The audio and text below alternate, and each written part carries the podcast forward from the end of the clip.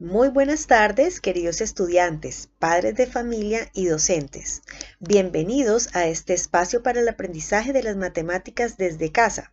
Les habla Paola Andrea Marlés, docente tutora del área, y el día de hoy les quiero compartir algunas relaciones entre los conceptos de perímetro y área de los rectángulos. Según Bruno D'Amor y Marta Fandiño, los problemas de aprendizaje de los conceptos de área y perímetro pueden considerarse como los primeros en haber sido estudiados en la matemática escolar. Como testimonio de esto presentan el famoso problema de las plazas de Galileo, el cual es el siguiente.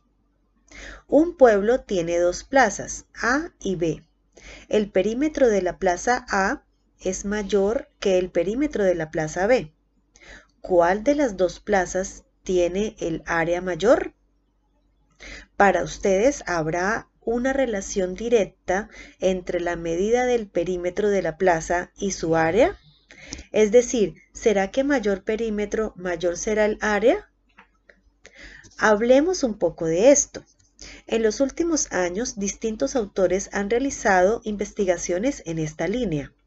Es así como Gómez y Vázquez han demostrado que existe confusión entre los conceptos de área y perímetro en estudiantes de primaria.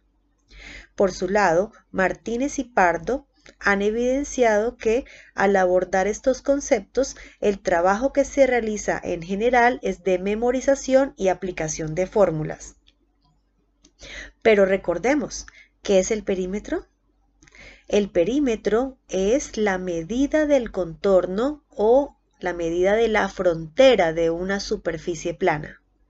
Muy comúnmente decimos que el perímetro es la suma de las medidas de los lados de una figura. Pero le digo a mis estudiantes, ¿cómo calculamos entonces el perímetro de un círculo? ¿Podremos sumar las medidas de los lados? ¿Cuántos lados tiene el círculo? El concepto de perímetro en los primeros años escolares podemos trabajarlo como una medida global, más que como una suma de longitudes, pues con ello se favorece el pensamiento métrico, es decir, lo relacionado con las medidas. Por ejemplo, si queremos calcular el perímetro de un rectángulo que tiene como base 7 centímetros y altura 3 centímetros, en los primeros grados de primaria debemos dibujarlo sobre una hoja cuadriculada, tomar un hilo, bordear la figura con él y luego verificar su longitud estirándolo sobre una regla. Luego sí podríamos pasar a comprobar que el perímetro obtenido de 20 centímetros del hilo medido con la regla es igual a la suma de 3 más 7 más 3 más 7.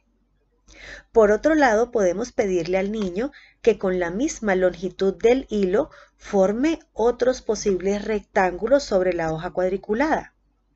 ¿Cuántos rectángulos con estas medidas o con medidas diferentes y enteras se pueden formar?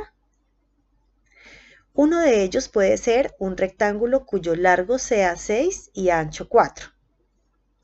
Al hacer dicha silueta sobre el papel cuadriculado, nos daremos cuenta que se obtiene un rectángulo de perímetro igual a 20, pero cubre una mayor superficie que el anterior, es decir, mayor área. El área es la medida de la superficie encerrada por una figura plana.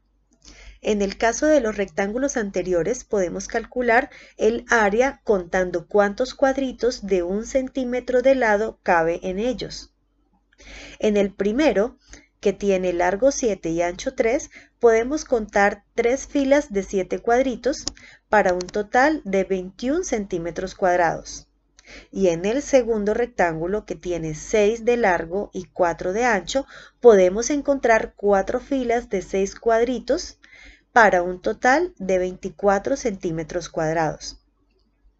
Esto nos indica que dos rectángulos cuyo perímetro es igual a 20 centímetros pueden tener diferentes áreas.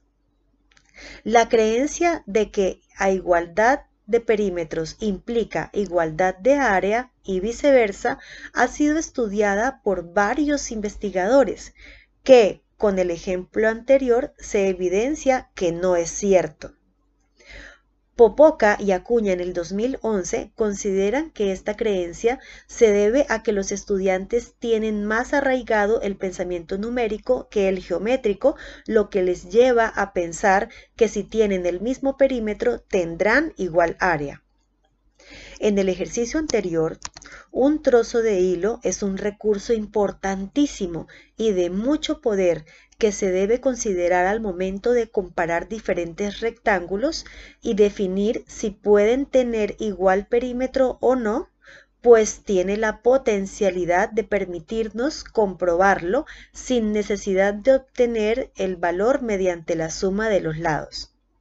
Si tenemos un conjunto de rectángulos de igual perímetro y un trozo de hilo con longitud igual a este, podríamos verificar de forma concreta que todos ellos tienen la misma medida en su contorno, a pesar de que algunos se vean más largos y otros más anchos.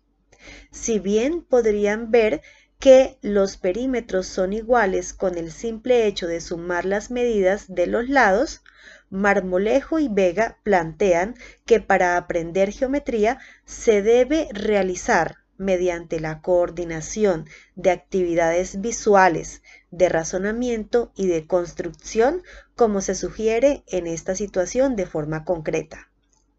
Ahora, hablemos de rectángulos que tengan la misma superficie. En este caso, podemos pensar que en una hoja cuadriculada se puede construir rectángulos usando 36 cuadritos.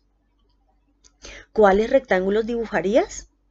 Uno puede ser de dimensiones largo 12 y ancho 3, 12 por 3. Otro puede ser 6 por 6 o 9 por 4 o 1 por 36 o 18 por 2 en total, podremos pensar en construir cinco rectángulos en estas medidas que son enteras. Los rectángulos que se pueden construir con los 36 cuadrados nos permiten generar la situación ideal para evidenciar de todos es que de todos estos rectángulos de igual área, el de menor perímetro será el cuadrado 6 por 6. Recordemos que todo cuadrado es también un rectángulo. En este caso, el cuadrado tendrá un perímetro de 24 unidades.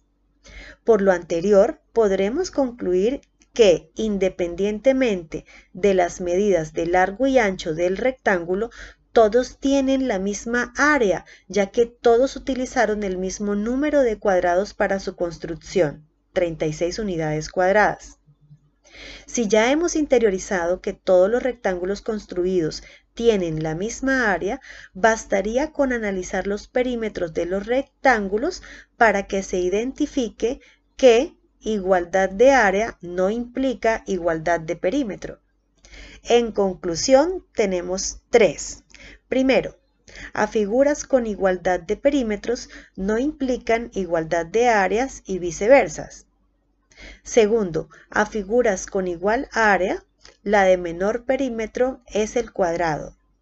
Y tercero, a figuras con igual perímetro, la de mayor área es el cuadrado. Finalizo con una frase de Carl Friedrich Gauss que dice, los encantos de esta ciencia sublime, las matemáticas, solo se le revelan a aquellos que tienen el valor de profundizar en ella. Y una frase mía, acepta el reto de ser un mejor matemático. Recuerda que los matemáticos dominamos al mundo. Les envío un caluroso saludo a toda la audiencia de la Radio Nacional y en especial a mi institución educativa José Eustacio Rivera de la ciudad de Neiva, Huila. Hasta pronto.